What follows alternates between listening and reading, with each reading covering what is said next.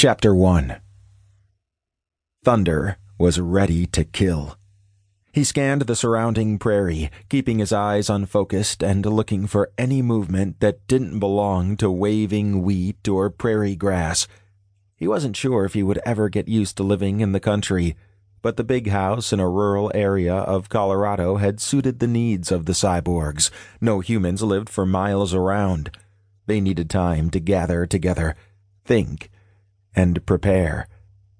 The silhouette of an elk broke the horizon, slowly walking as it ate grass. It occasionally paused to listen for predators. Thunder brought a rifle to his shoulder and peered through the scope. He was lucky enough to keep the plasma gun that had been installed in his arm when he first became a cyborg, but it was too loud for hunting. The thin air could have carried the squeal of its discharge for over a mile. Any other animals around him would be scared off by the noise. Even if he managed to squeeze off a shot, it would have obliterated the beast and left the meat inedible. He lowered the weapon again. The elk was out of range. He would have to wait for it to come closer, or get lucky and have another one come along. On another day, he might have tried to approach the animal. The kill would satiate the bloodlust he felt inside and the cyborgs in the old farmhouse needed the meat. But it was approaching Savage's scheduled meeting time. Thunder turned and went inside the house. Savage, a massive cyborg with blazing red hair and brown eyes that dared anyone to challenge him, had quickly taken control of the group. It had been his idea to find a remote place where cyborgs could gather safely. Considering his size, vigor, and rage, Nobody had bothered questioning him. They were cyborgs, and they had been soldiers. Something inside them wanted someone to command them. Savage had risen to the occasion. Any luck? The cyborg looked up when Thunder came through the door.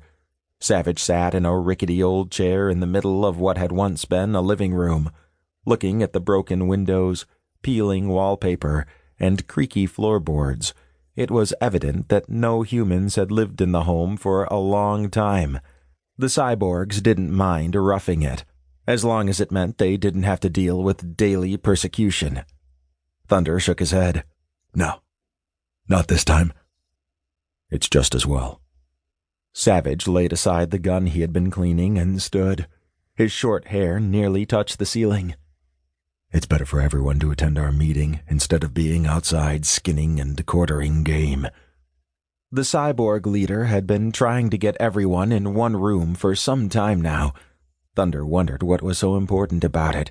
The cyborgs had regular gatherings to introduce new members who had made it to their refuge, to share incoming news, or to discuss supplies that were running low.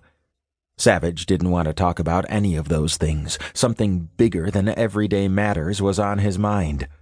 Thunder followed Savage into the back room of the house. It was narrow and still held a long wooden table that humans had used for dining.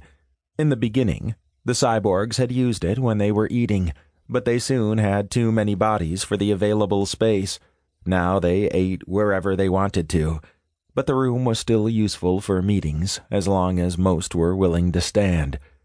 Savage called out to his fellow cyborgs. The roar was unintelligible, but carried meaning. The soldiers quickly filtered into the room and assembled in rows to hear their leader speak. We have many things to discuss today. Savage sat at the head of the table. He gestured for Thunder to sit next to him, on the right. The reports we intercept from the humans are becoming more troubling. The eradication project is ahead of schedule. Cyborgs are being destroyed all around us. It's time for us to do something to stop it. The group cheered. The dull yell was a dark and angry sound that rattled the remaining glass in the windows. Thunder refrained from celebrating, choosing instead to recall the sequence of events that led him here.